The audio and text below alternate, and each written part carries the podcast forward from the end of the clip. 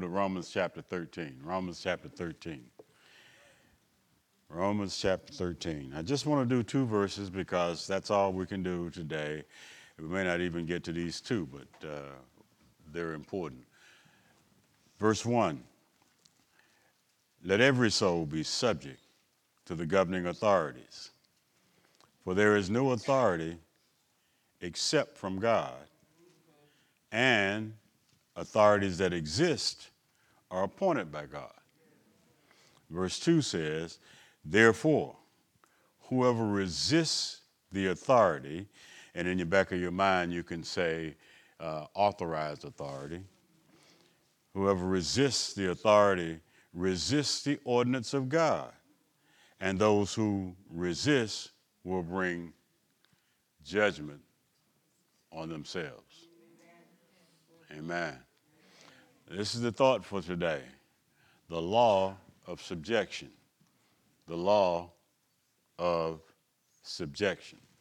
And I'll explain that thought as we get into the message. Let's pray this morning.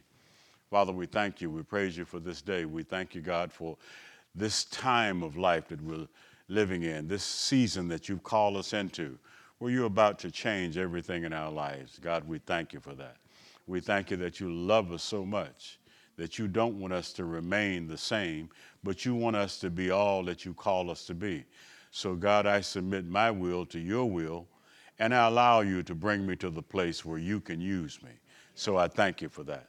I thank you now for every man and woman that's breaking the bread of life around the world. Add a blessing to their words in Jesus' name. Amen. And you can be seated. Now, the first thing I want you to understand is that uh, when Paul is writing this, this is probably one of the worst times that you could be, quote, a Christian and still be joyful. Because they were under siege by Rome, and uh, it's almost, well, no, it's not quite as bad as when we were under siege by America.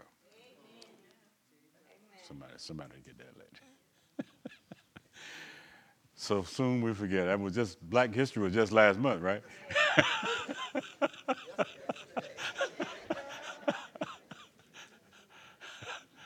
but it was a, it was a perilous time, and one of the things that that we see that uh, Paul is is writing to the Christian church, telling them that they need to understand that all of the laws, including those laws of Rome, are for God's purposes. And sometimes when things seem unfair to us, we always say that that does not seem right as, as Christians. We shouldn't have to deal with this or that. When in reality, all of these things are instituted by God and there's a purpose for it. Secular government is God's servant. The government is God's servant. If God wants to bring about change, he does it within the restraints of government. Amen. Every law that you are operating under in the world system today is the result of what we call Old English or the canons of, of England, which was church law. Okay, I didn't get that. Okay. All right.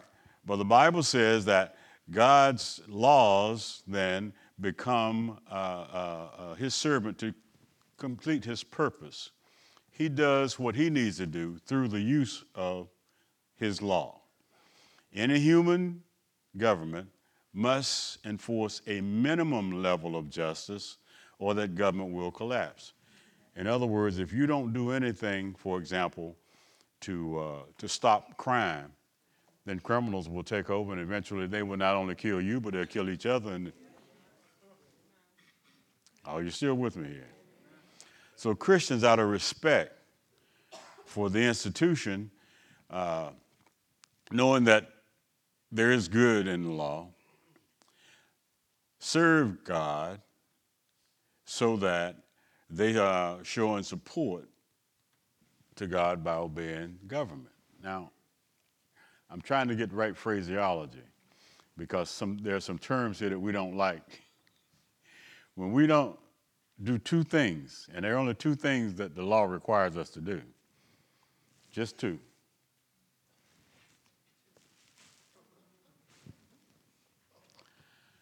I didn't say grace, I said the law. Pay taxes and obey the law. So, what's your responsibility as a citizen?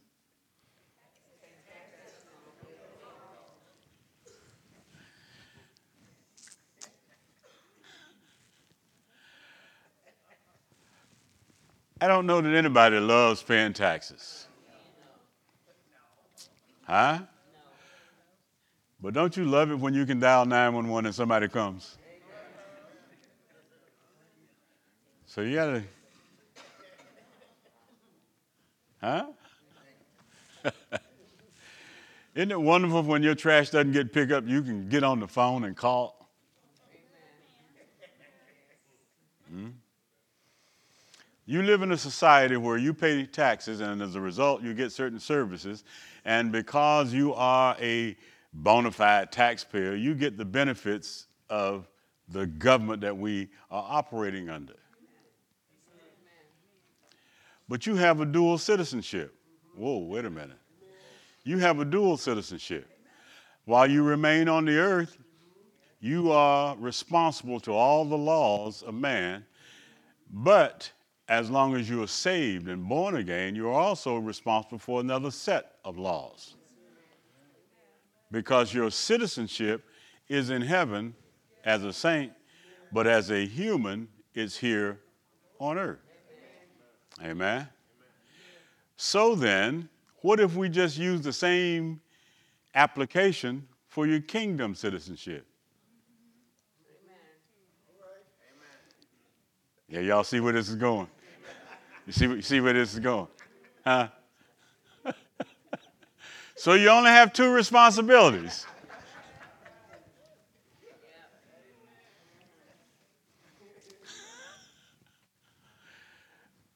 But God doesn't collect taxes.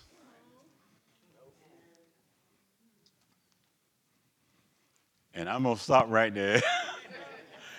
because I think by the tightness in the room, everybody's kind of figured out where. see, he getting ready to talk about money now, see. I'm not talking about it. so the Bible says in Romans 13 and 1, we are to be subject. This word is hupotasso in the uh, Greek. It's used of a soldier's absolute obedience to his superior officer. A soldier's absolute obedience to his superior officer. Let me just throw something at you, at you real quick. Scripture says that that word subject means to be completely obedient to your superior officer. That did not say that you had to be completely obedient to the chief or the captain. It says your superior officer. So if that happened to be your sergeant, you owe him absolute. So if that happened to be a deacon,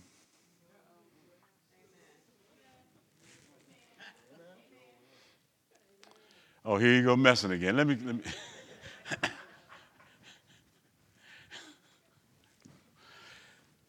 I don't write this stuff, it's just there, okay?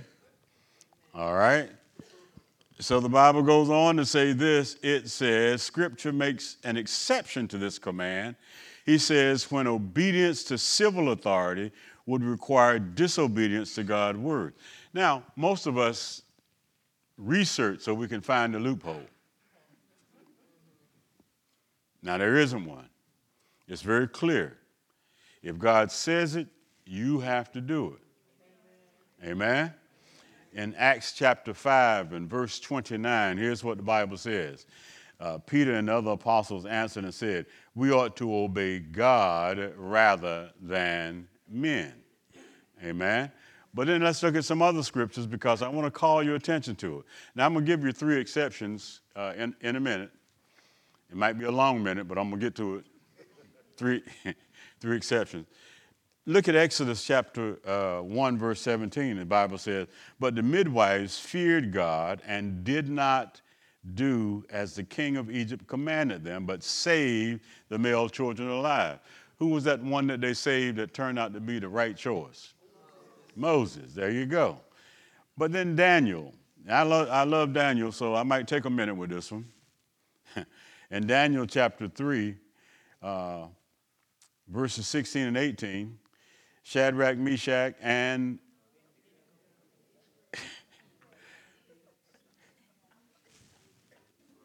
Nope, I can't go there today.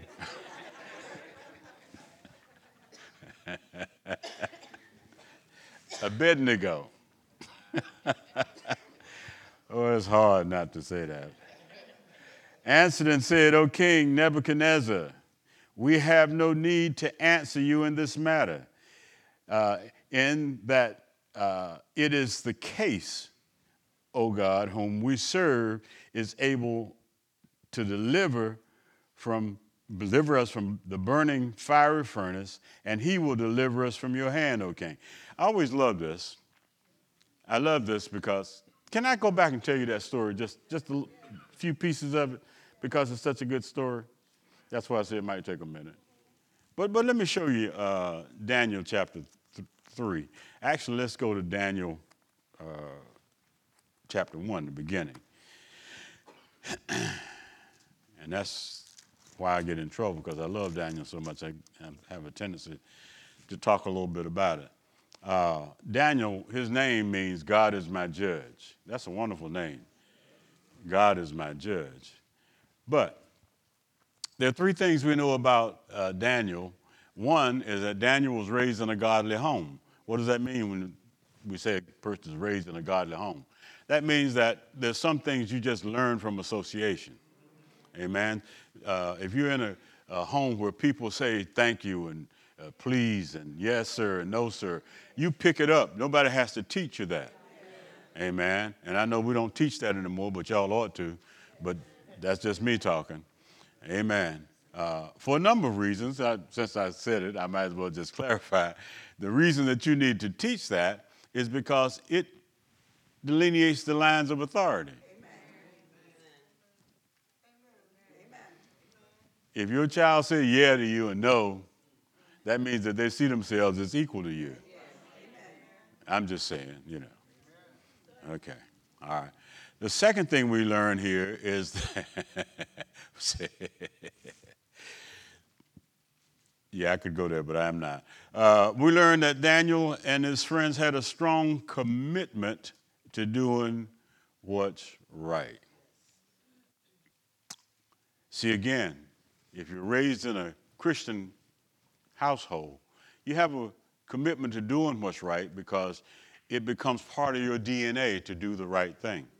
Oh yeah, you get to be teenagers and you learn that that you know some folk out there don't do what you do, so you rebel. But the fact is, it takes rebellion to get you to get off your game because it's in you.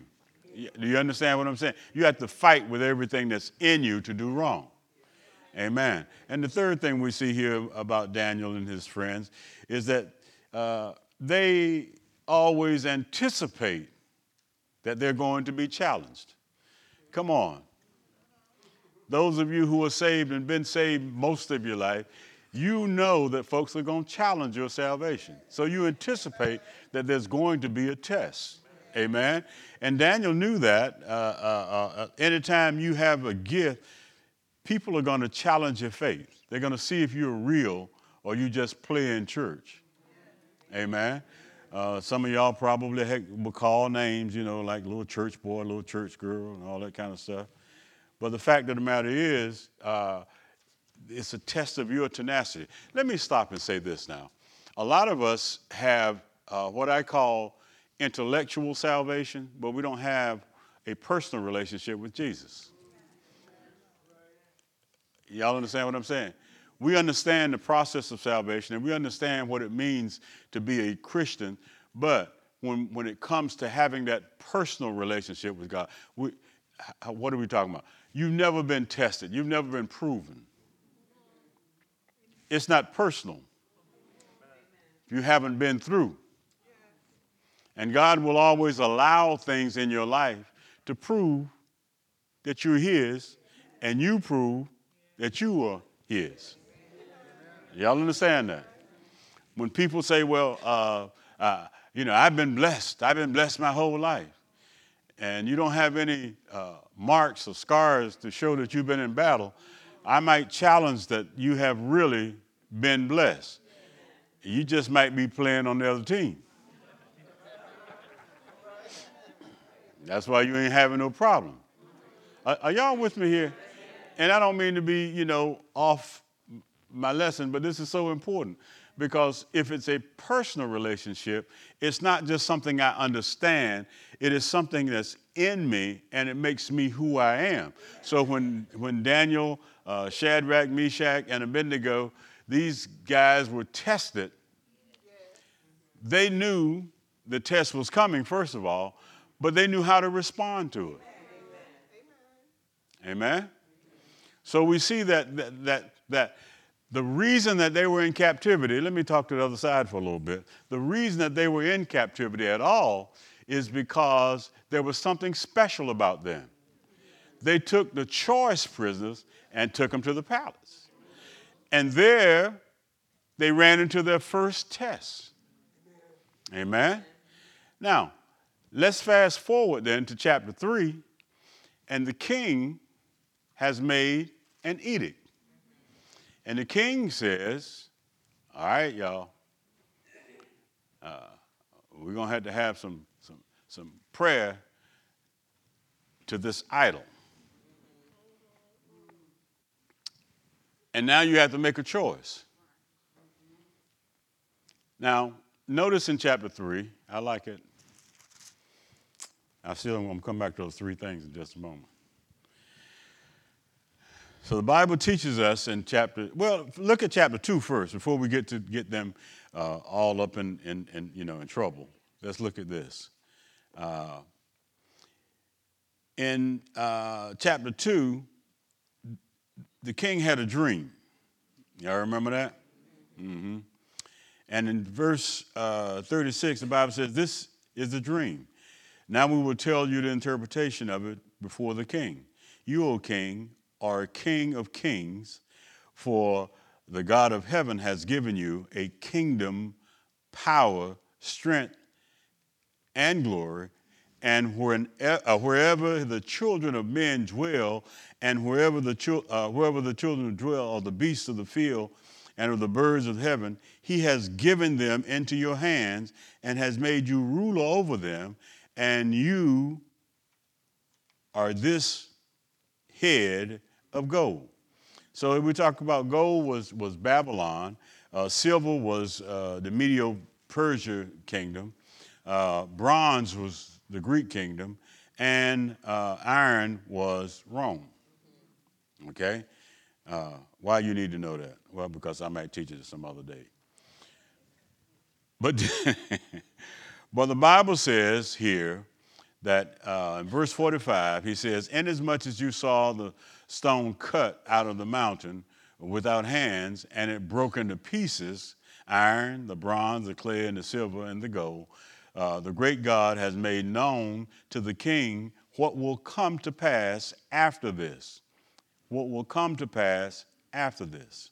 Verse 46 King Nebuchadnezzar fell on his face, prostrate before Daniel, and commanded that they should uh, present an offering and incense to him. Is that in your Bible? Okay. Now, just keep that in mind. The king answered Daniel and said, Truly, your God is the God of gods, the Lord of kings, and revealer of secrets, uh, since you could reveal this secret. Now, this is Nebuchadnezzar talking to Daniel about his God. Y'all seeing this? All right? Now, fast forward to chapter 3. And this is where we see Nebuchadnezzar, the king, made an image of gold, and he gives the size of it, and y'all don't need to know all that. Amen. So the Bible says in verse 4 uh, Then a herald cried aloud to you it is commanded, O people, nations, and languages, that at the time you hear the sound of the horn, flute, harp, lyre, psaltery, and symphony, with all kinds of music, you shall fall down and worship the gold image that Nebuchadnezzar has set up. Now, where did you hear this again about somebody falling down and worshiping? Just in, in, in, in a few verses. Of, when, you see that, right? The king was down. Now, if you're the king, especially if you're an unstable king, now you know Nebuchadnezzar was unstable. I'm, I'm not revealing any secrets, right? He was unstable. But there was a problem there uh, uh, with, with self esteem. A lot of people have that. And, and he, he, he, he got some information from Daniel, and he felt so good about what Daniel had revealed to him, he humbled himself in front of him. But you know that if you have some issues, that you're not going to stay in a humble position when you're the king. So he says, I'm going to build my own God. All right? So here he's giving an edict. He said, Now, if you don't bow down, uh, the king going to get you. I'm, I'm shortening it for you. All right? So verse 7 says, So at the time when all the people heard the sound of the horn, the flute, the harp, and y'all know what it says. It says, uh, in languages, they fell down and worshiped the gold image which King Nebuchadnezzar had set up. Now, so far, so good. Everybody doing their thing, right? But how many know there's always going to be somebody that's going to tell on you? I, now look at this. It says, Therefore, at the time, certain Chaldeans came forth and accused the Jews. Now, if you're not part of that particular culture and you don't do what everybody else is doing, you kind of stand out just, just a tad. And anytime you're singled out, anytime you're singled out, here's what you need to remember you're singled out for a blessing. Now, I know it doesn't look that way. You're singled out for a blessing. One more time. You're singled out for a blessing. Amen. You know what the old saying is only the best fruit gets picked on.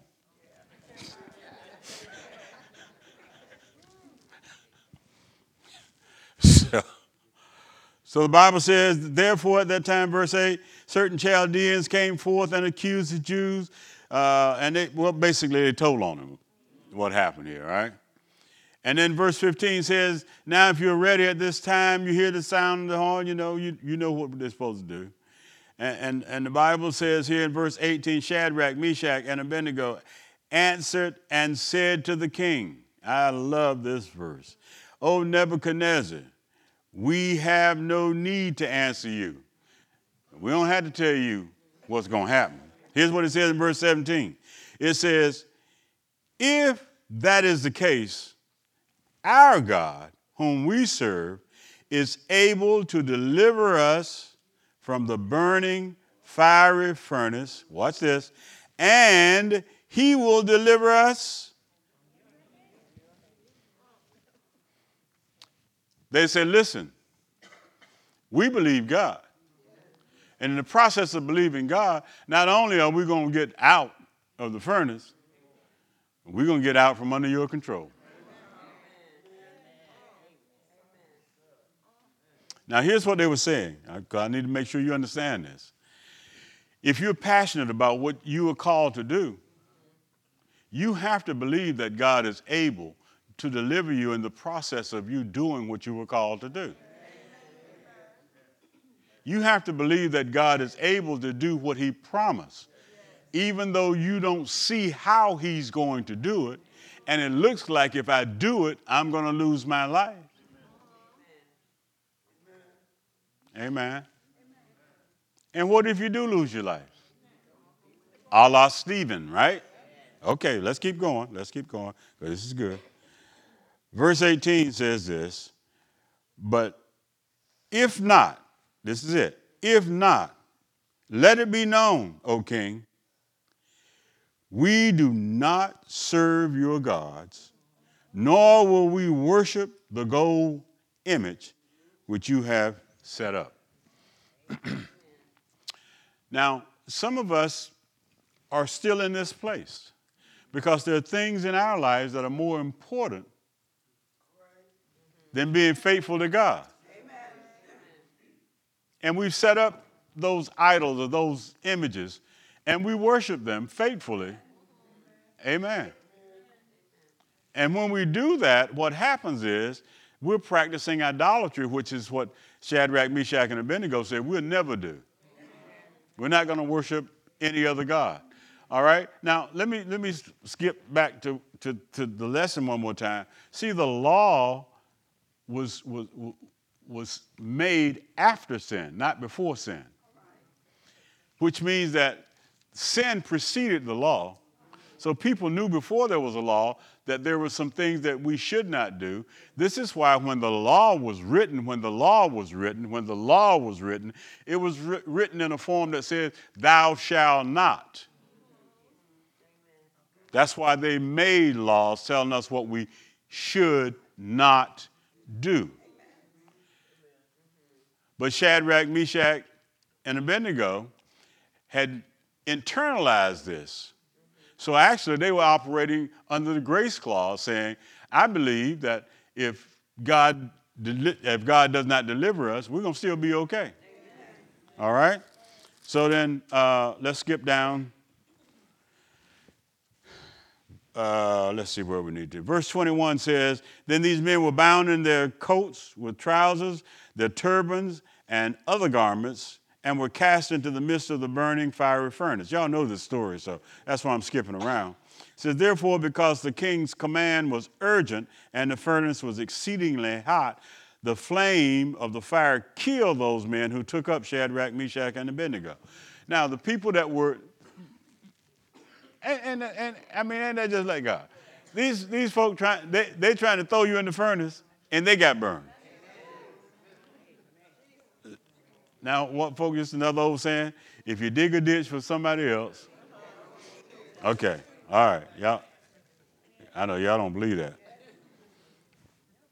All right. So the Bible says this in verse 23. It says, And these three men, Shadrach, Meshach, and Abednego, fell, uh, fell down, bound in the midst of the burning fire furnace. Then King Nebuchadnezzar was astonished, and he rose in haste and spoke, saying to his counselors, Did not we cast three men bound into the midst of the fire?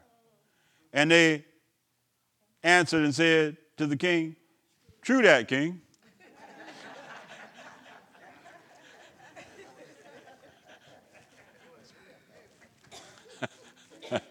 So, verse 25 says, Look, he answered, I see four men loose.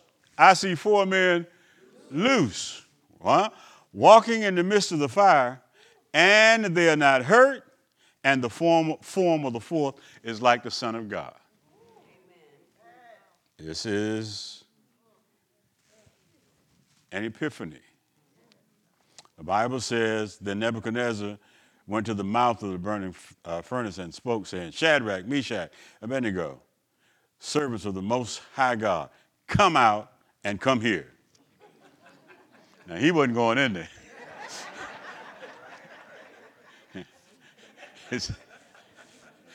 come out and come here. Amen. I mean, this is, this is good stuff. and uh, then Shadrach, Meshach, and Abednego came from the midst of the furnace, and the satraps, administrators, governors, kings. Okay, I don't, I don't need to hear all that. So here's what it says in verse 29. This is the same guy now. This, remember this guy. In chapter 2, he said, You all got the only God. Verse 29, he said, Therefore, uh, I make a decree that any people, nation, or language which speaks anything amiss against God, the God of Shadrach, Meshach, and Abednego, shall be cut to pieces, and their houses shall be made an ash heap, because there is no other God who can deliver like this. And, and just for reference, so this, this so y'all can, can just kind of get this in your head. This is King Crazy. Yeah, he is. Now, I, am talking about the king now. And, and, and that's right. But watch verse 30. This is the most important verse, and that's why I did all of this, so we could get to this. Then the king promoted.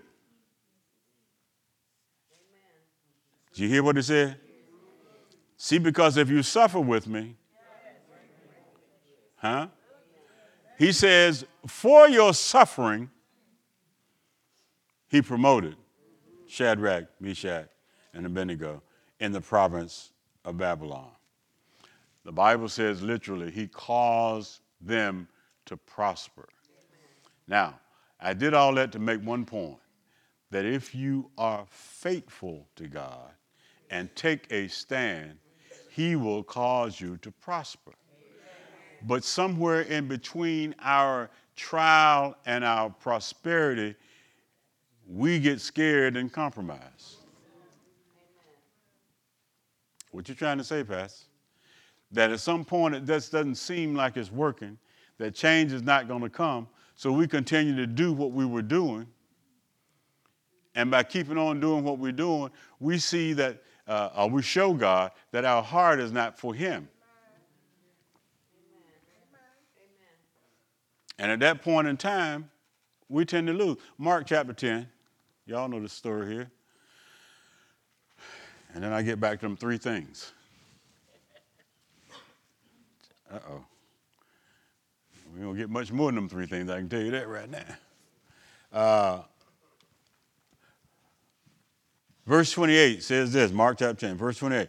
Then Peter began to say to him, See, we have left all and followed you. So Jesus answered and said, Assuredly I say to you, there is no one who has left house, brothers, or sisters, father, or mother, or wife, or children, or lands for my sake and the gospel. Stop right there. Peter was concerned that I had to give up everything if I'm going to follow you. And the thing that, that, that he mentions is everything that is uh, humanly valuable relationships, possessions. And he says, if you're going to follow, you're going to have to give it up. Now, look at what he said here because I mentioned to you earlier that a lot of us worship idols. And it could be wife, could be husband, churn, now, children become the biggest idols. Huh? Next to money.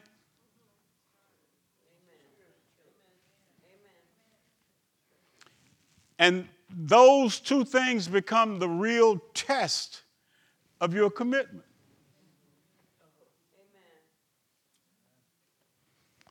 Oh, you're looking at me funny now. Abraham, I want your only son.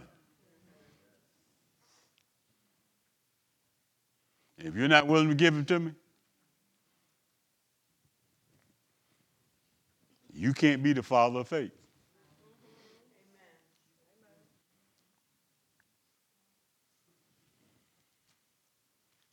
But see, here we go back again. This is the difference between intellectual salvation and personal salvation. Now, what I'm about to say is going to be terrifying to some of you.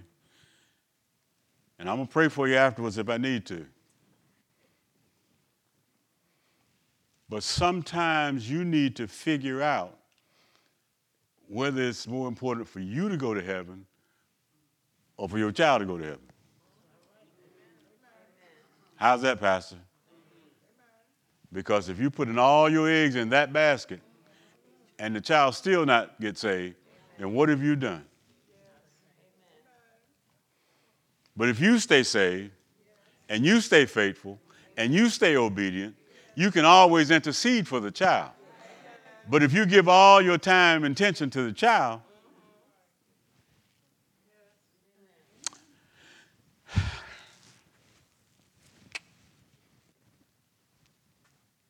it's hard teaching, isn't it? But you know what? I don't know anywhere in the Bible, anywhere.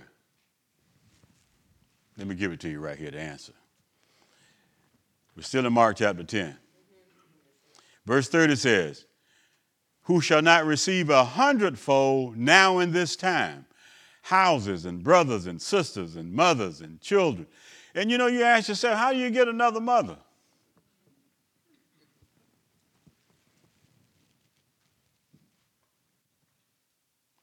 You know, uh, everything ain't about blood. Okay. Well, let's go on. Let's go on. Let's go on. It says mothers and children and lands with, which is the test for you to decide what's more important.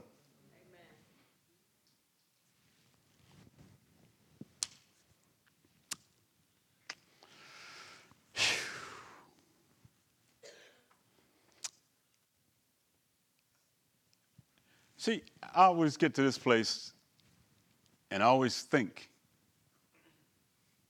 and I'm not going there, but I always think about our testimony. Because we had to make a choice. Are we going to stand for God for our son? Or are we going to stand for our son? And it watched out it, it played out in real time right here in the congregation. And that's when you learn how to practice what you preach. My thing, and thank God I had a partner that was with me, I'm going to believe God and I'm going to stand for what God said. I don't care what else happens, I'm going to stand for what God said. And by doing so, I have power now to fight for my child. But if I let my child go, then God's not going to honor that, and then I lose both.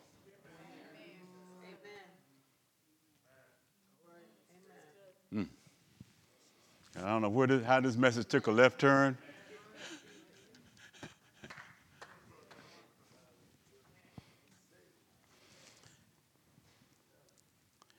Verse 31 says, But many who are first will be last, and the last will be first. I'm going to tell you what, it may look like I'm last now.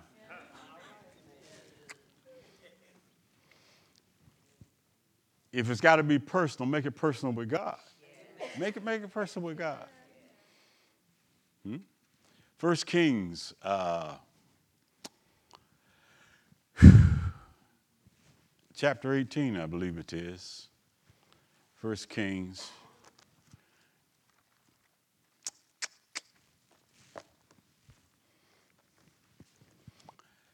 Do, do, do.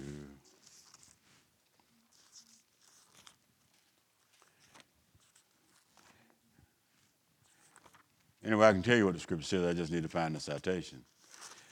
The question comes up and the prophet says, How long will you halt between two opinions? Y'all remember that? He said, If God is God, then serve him. But if Baal is God, you need to go that way.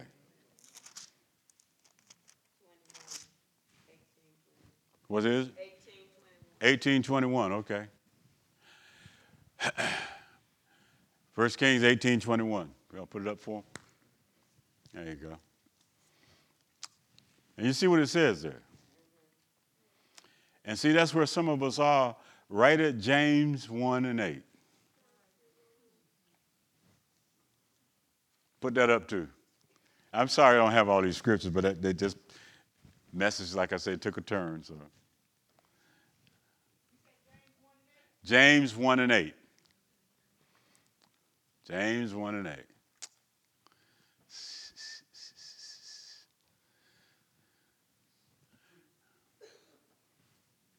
Say, what? Faltering between two opinions.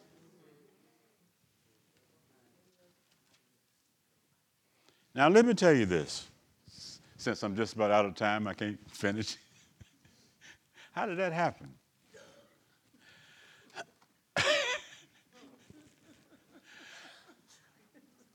I still got three things, right? Okay. Most Christians are always faltering between two opinions, two states of mind, simply because we'll do something right for a season, and then when trouble comes, we modify the behavior. When in reality, we have the, we have the scriptures and we have the teaching, huh? And we have lived with practical experiences. So why do we change behavior thinking that we're going to get something different? Well, I know the, the, word said I need to stay in here and believe it, but uh, uh, you know, it just it just seems like it just seems like it it it just seems like anybody ever said that? It just it just seems like.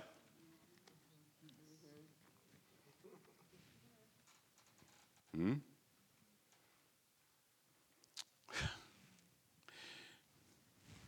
Even in North Carolina has a motto that says that ain't right. Esse quam videri. What did it say? What?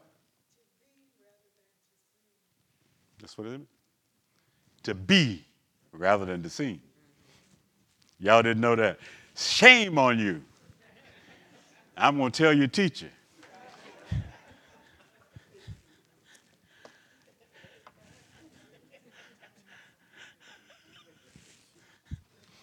All right The question is, the question is, uh, where, where are the exceptions? Let me give you, I got three here. All right, quickly. First, if you're asked to violate a command of God, we need to do something different. I read Acts chapter 5. Uh, let me show you in Acts chapter 4, verses 17 through 20. Let's see, I've got those for you. Uh, it says here, but, uh, well, let me just tell you what it says. Uh, they were told not to preach the gospel. They did it anyway because they said they have to, they have to do this. Amen? So, so the Bible teaches us then that when it violates a command of God, you should obey God. The second thing is Christians must always, always resist uh, when asked to do anything that's immoral. Immoral. Amen? Uh, we're talking about things of sexual implications or application. And we're also talking about uh, uh, the area of what we allow to flow in our minds uh, pornography, uh, violence. Uh, there are things that we have to make sure that, that we don't get involved in because God says that if, if, even if someone in authority asks us to do that, it's wrong. Amen? Because one thing we have to do is always remember uh, that we're loyal to Christ and not to man. And thirdly, thirdly, believers must never go against Christian conscience in order to obey government. Uh, there are some religions that have what we call conscientious objectors. Y'all know That means that, that my religion will not allow me to fight. Now, I think, I can't say what I'm thinking. Okay, you ought to apply the slap test to those people.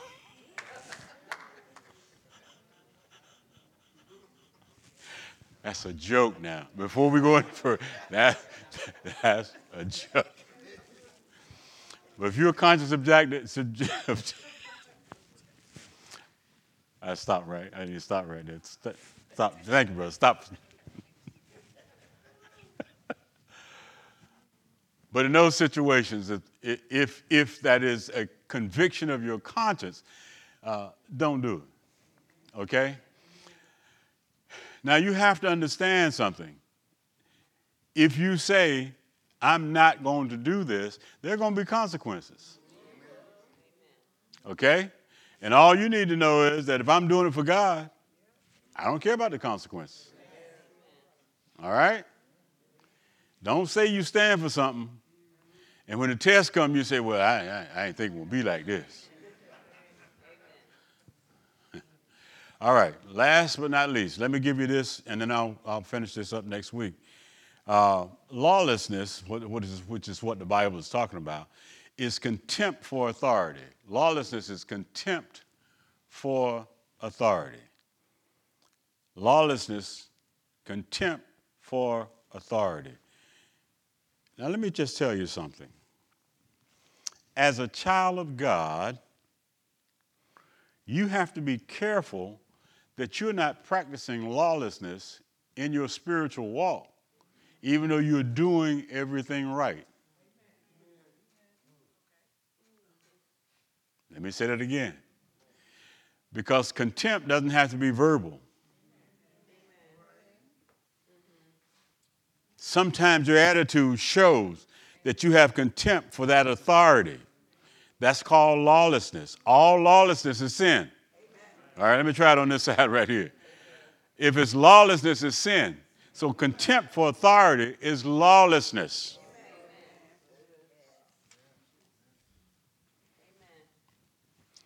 Some people think that just because they don't do it, that they're okay. You're still sinning.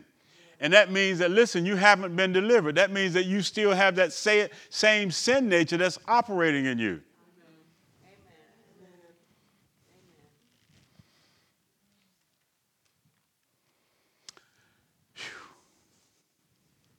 March is going to be a tough month.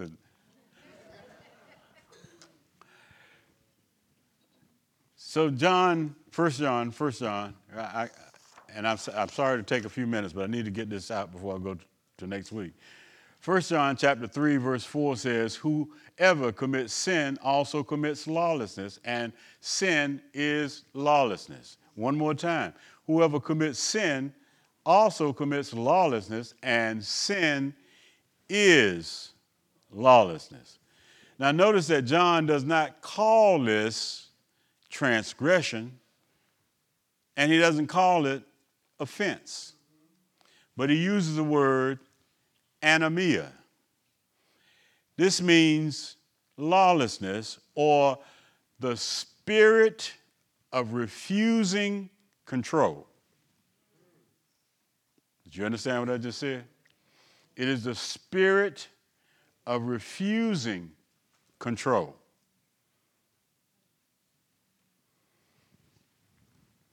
This is the, the, the, the, the sin most saints commit unwittingly. You refuse to be controlled.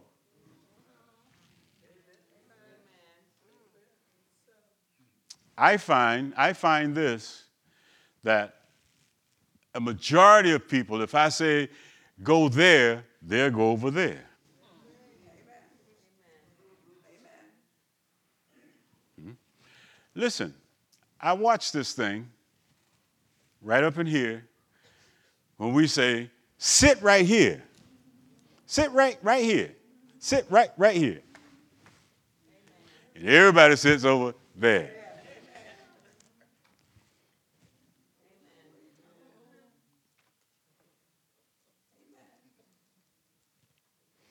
So who told them to sit over there when I said to sit?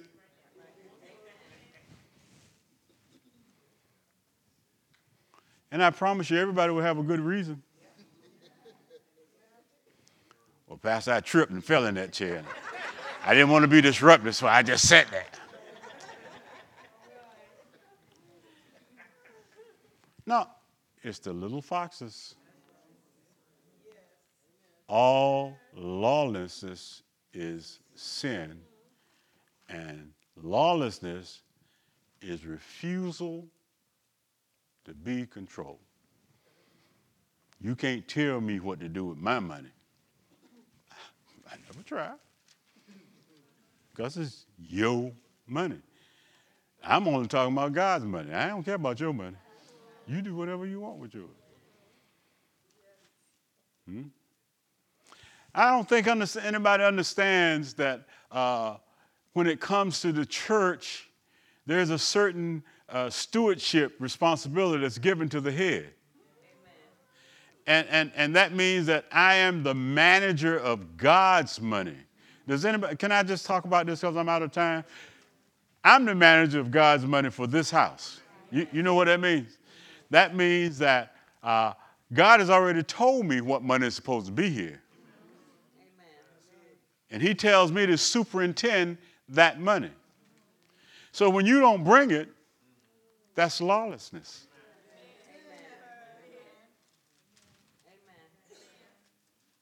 And that's sin. Amen. Now, you want to you want to be a good you know praiser and you want to be a good singer and a good uh, a worshiper and you want to uh, uh, uh, uh, preach and prophesy and, and pray for folk but you're lawlessness you're lawless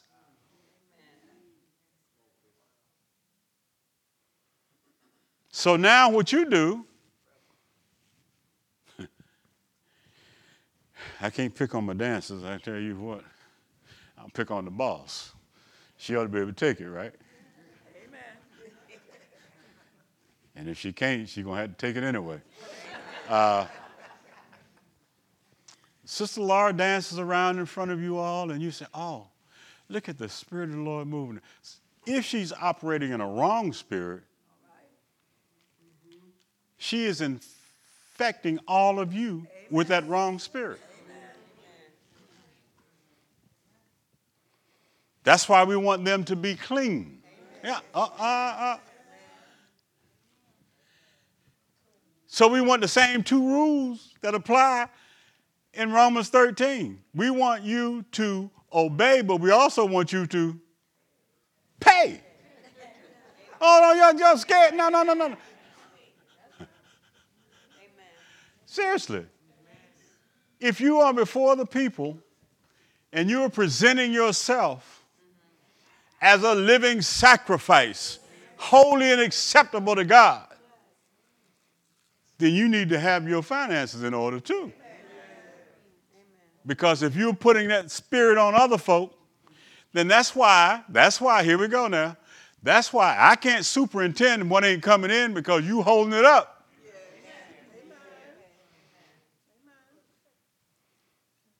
Now go run tell that.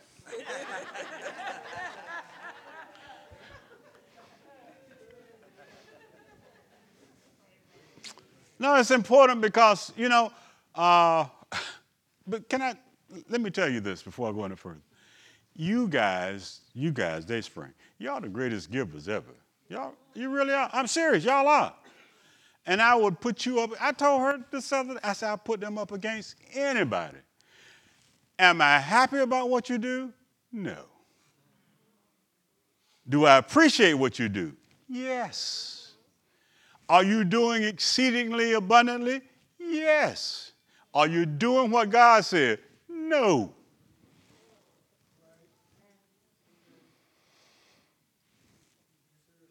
Now you ask me, how do I know? Because every unfunded project I have is the result of somebody's disobedience. Because God wouldn't tell me to do something if He hadn't already sent the money. Don't be looking at me funny. No, I ain't complaining either. I'm praising you. I know.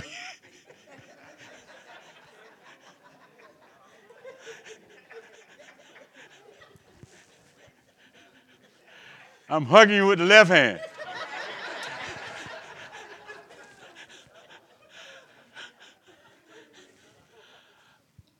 and I'm not just talking about you, I'm talking about every church. Every church could do better. Every church could do better.